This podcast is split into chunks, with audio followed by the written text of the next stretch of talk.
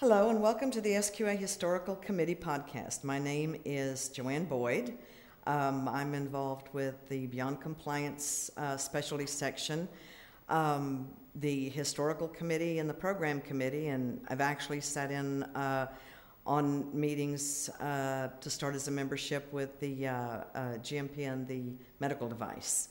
So um, I am here today with Catherine Hackett Fields to learn about her experience with the roots of QA and SQA, and I'm sure she's got a lot of good history for us.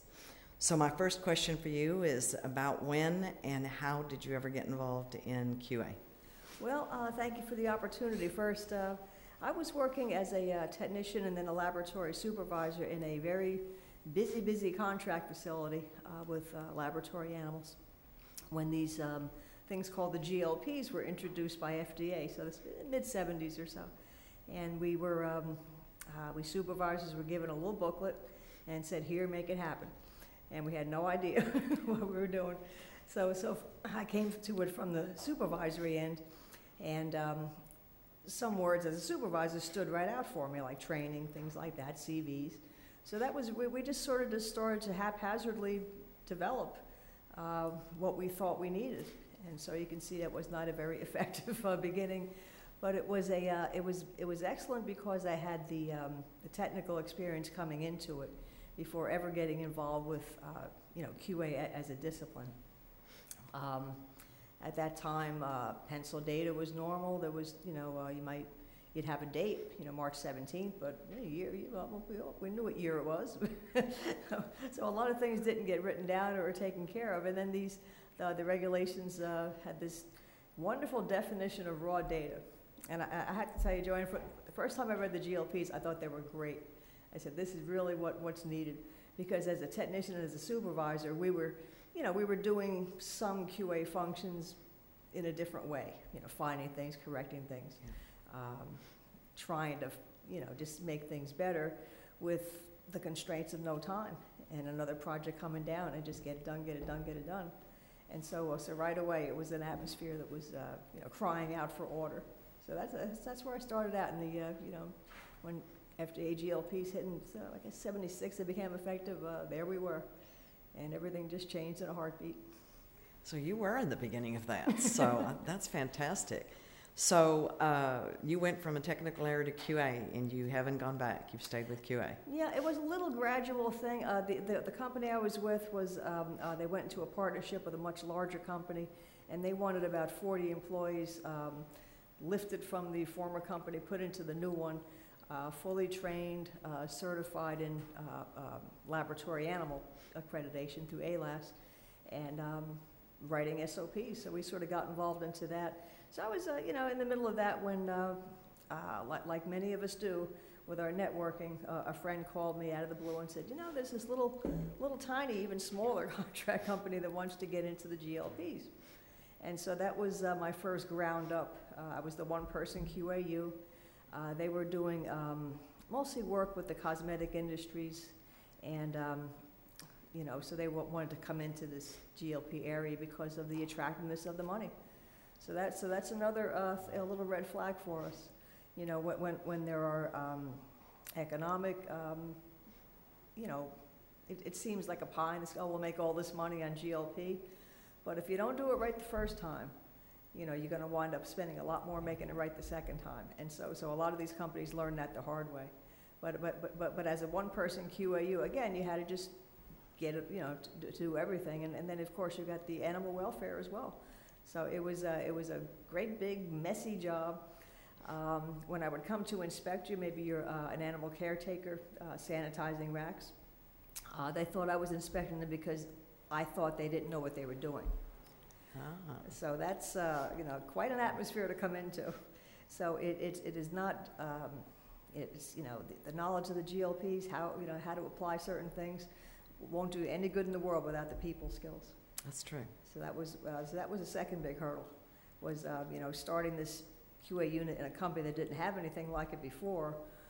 But I, I didn't realize until I was about halfway into it about the, uh, the suspicion, uh, resentment, Yeah. um, thinking that, oh, this is some privileged person coming in, you know, who is this person?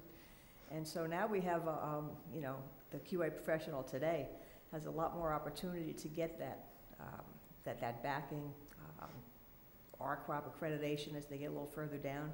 But again, no- none of that existed then. And so um, you, you learned uh, through a lot of hard knocks, probably more than anything else, but those were the lessons we remembered. And uh, it was very rare that, that um, we would repeat the same mistake. And so that was, um, but it was, uh, you know, to have the, to have what we have now, you know, the online education, the mentoring programs, the meetings themselves, the quality college, the chapters, specialty sections, you know, nothing like it then, I agree. nothing like it. So what, uh, what got you involved with SQA and to what level? Mm, well, um, I'm one of those folks that uh, came in without, uh, with, without a college degree. And uh, in, in my family, you, you, work, you got out of high school, you worked. Um, and so that was, you know, that was kind of how it, how it was. And um, so I really didn't, it was more my, the work I was doing that gave me direction instead of the other way around. And so it was pretty logical, at least, you know, to, to have that because I, I heard that uh, SQA started out as, as a roundtable, as a bunch of, you know, people like me said, what, what do we do with this? What do we do with these? Now, by the time I got into the, into my first QA job, SQA was there, thank God, so, so that was something to go to. So I, I guess I, I really cannot remember, Joy, how I heard about it, how I found out about it, but I remember going to my first annual meeting, and it was, it was just so, um, you know, so, so reassuring. I think that's the best word to find out, you know, that I wasn't alone. and there were hundreds of people like me trying to figure all this out. And um, so I became, um, you know, very integrated into it very quickly.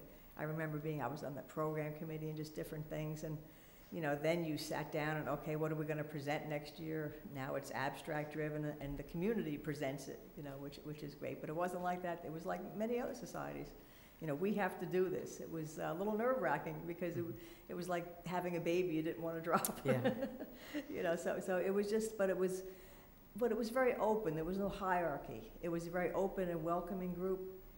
Uh, lunch times were like little sessions in themselves. Right. And uh, a lot of us didn't even have business cards. We just, you know, just, just you know, scroll down a phone number on the program, and but that, but that's how we started. So as, as we further out networked, and as the society itself, you know, grew and changed, it got more sophisticated. I, I, I can't believe this, you know, what we have now. You know, I've got this know. app on my phone.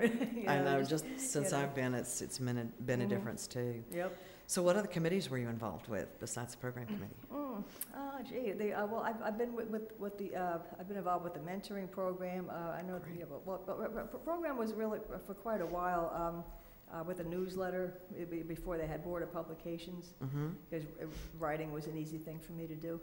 But it was, um, but there was still, and, and it really just, uh, you know, maybe a, a, a poster, a presentation, kind of getting involved that way. Great. You know, because it was, um, you know, we, we would all convince our companies, you want to see your name on their program, so I, I need to go. So in the time you've been with SQA, can Mhm. you think of any outstanding memories or, or any things that, that had a, a historical impact for you? Mm. Well, I think just the, um, the progression of the, the high-level regulators from being these, these distant, scary figures to becoming, uh, you know, peers and friends and people you could actually talk to. Um, the, the- the first time that, um, because that, I, I guess that was really the, you know, well, one of the bigger things for me was that the uh, SQA took away uh, the whole fear factor. Well, maybe yeah, eighty percent of it, but, but, I but- see but they, that. they, they took away a, a lot of that, and, and, and but also just the, um, you know, the, the ability to, um, um, well, the, the- well, the historical committee itself, you know, they're, they're always, you know, taking photographs. You never really see them around in a way, but then, they, but then they give you back, you know, the, the last meeting, they give you back all these things. So I, I actually, it's actually the historical committee sometimes that I'll, you know, they're just going through the photographs and the, the, the continual slideshows. But uh, I guess when, when the, when the, um, back in the eighties, when the EPA regulations came in, you know, that, that was a big, um, uh, that was a big event for us because I had, um, moved, moved into a little different work and uh, agricultural research was coming in and, and that was, um, you know, I wasn't really doing really much with, with EPA, but that was, uh, so well, let me go to those sessions and, and see what it's about. And then I wind up there. So I think it's, it's more that it, we're almost, um, you know, creating our own history as we go along. But, but, but, but all, all, you know, the folks like, uh, well, well, uh, uh, Paul Lepore, one of the first, you know, one of the first uh, people that we were exposed to, and uh, Fr- Fr- Francesca Liem, and, you know, you, you, you- knew, you knew you were uh, an SQA professional when you had no problem understanding her accent. When, so I- That's true. I've got it now. or, or, or the time that we had to, uh, uh, there was maybe a government shutdown or something, and we couldn't, people just could not be on site.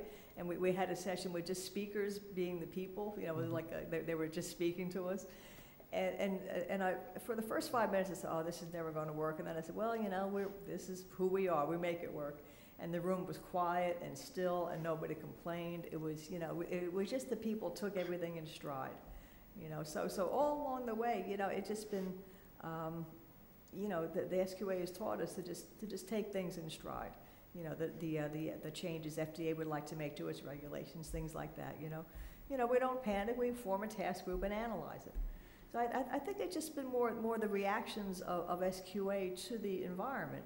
And, and I, I- think they do stay at least two steps ahead, I really do. I think You so know, to too. have, to have uh, everything that we have in place now, and, and with more coming on, it's just been extraordinary, and, um, you know, and, and, and then the friendships too, you know, uh, that's really, so it, it's, it's really been more for me about the society than, than really, you know, individual stars. It, it- it was, it was, it was so nice to be part of uh, Jim McCormick's, you know, retirement, you know, uh, celebration this morning, and, Exactly. you know, so, so, so it, it's just that, you know, the, the, this group has taken these, you know, sterile, get it done regulations and made it into a society, made it into a community. You know, we, we, and we use that phrase, the regulated community, but, but here it feels like that, you know, so I think it's really just the whole evolution of, of really just everybody. Because you, you'd have someone, um, you know, someone brand new, uh, you know, come to one of the meetings and maybe meet them at lunch or whatever. And then you say, well, well, come on with me for the afternoon. You hook up a little bit, and you just, you know, you just kind of go around with each other. And then every time you see that person in the hall, you wave. And so it, it's just that, that the, you know, that, this place gives us, everyone well, wants the safe space now.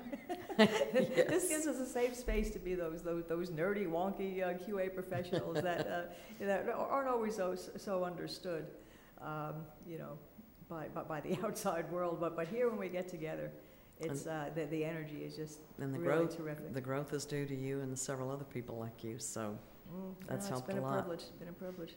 And it's good for new staff too, hmm coming in. So if you were speaking to a new SQA member now, what advice would you give them? Well, actually, uh, I, I, um, I did have a chance to do just that. I- I'm, I'm one of the uh, meeting ambassadors, so I, I was actually assigned to a brand-new person coming into the meeting, and I, I, I, we- we had a uh, conversation on the phone beforehand. I said, get rest. I said, this is one of the most tiring, demanding, grueling meetings you'll be going to, but it's the most fun because it's all about us. It's all about us in QA. And uh, to, uh, you know, to just, um, uh, you know, spend a little time thinking about, you know, what exactly you need right now you know, Mhm. in, in your, in your next three months. Uh, you know, focus on that. But also just, just, just keep on doing that, you know, what, what, what, what might need, what might I need in the next year or so. And, then just get on that website and start looking around. So I used to tell people just to, you know, just go to the resources first, you know, get, get comfortable there. Uh, but, but really, I just ask them, well, what, what, what's going on right now? And, and that's, and, and we sort of start from there. Because i- i- if, if I get that answered, then I have a lot more faith in the organization. And, and I see that they're, they're not interested in telling me something, they're interested in hearing what I need and helping me with it. That's good. This has never been a telling kind of a society. It's always been very much a sharing, you know, kind of a society. So the, uh, uh, you know, d- don't be afraid to, um, you know, to, to just buttonhole somebody a- and ask something. You know, and, and if the person doesn't have time, they will tell you that, and, and, but they'll- they'll, set up a time to get back with you. I have never been ignored here. I've never been made to feel like, well, you've just got a year, you know, kind of a thing. Um, you know, it's just that kind of a group. It know. is. It It really is. is, you know, so, so as a new QA person, just, just take advantage of whatever you need, but also, you know, stretch, uh, go to something that, you know, I have no idea what that is.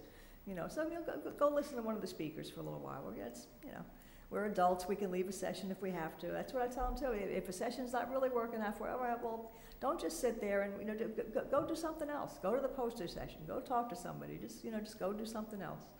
And, uh, but, you know, but above all, get your rest. I really do tell them that, because by, by, by Thur- by Thursday morning, you're getting a little, a little frayed around the edges. And so, so you, so you do need to kind of treat this as sort of a, sort of a, a, a fun marathon, Yes. very much. Yeah, and with all the, the opportunities to hear different speakers, Mhm. you've got to pick out the ones that, that, it, it's hard to pick them and then know you can't go to another one that's being Yeah, done at the same And, time. and give yourself so. that permission to rest, because we're, we're processing so much, Mhm. and, and that's why it's tiring. It's, it's mentally tiring, but it's a, it's also a fun meeting, so you really got to balance that out a bit. That's good advice. That's good advice. Mhm. Okay. Well, I appreciate your time. Oh. And uh, I'm very, very happy you had the time to come in. I think you've got a lot of good advice and a lot of good information. And you've given me some that I didn't know about also. So Cool, thank you. thank you again. Thank you, Joanne.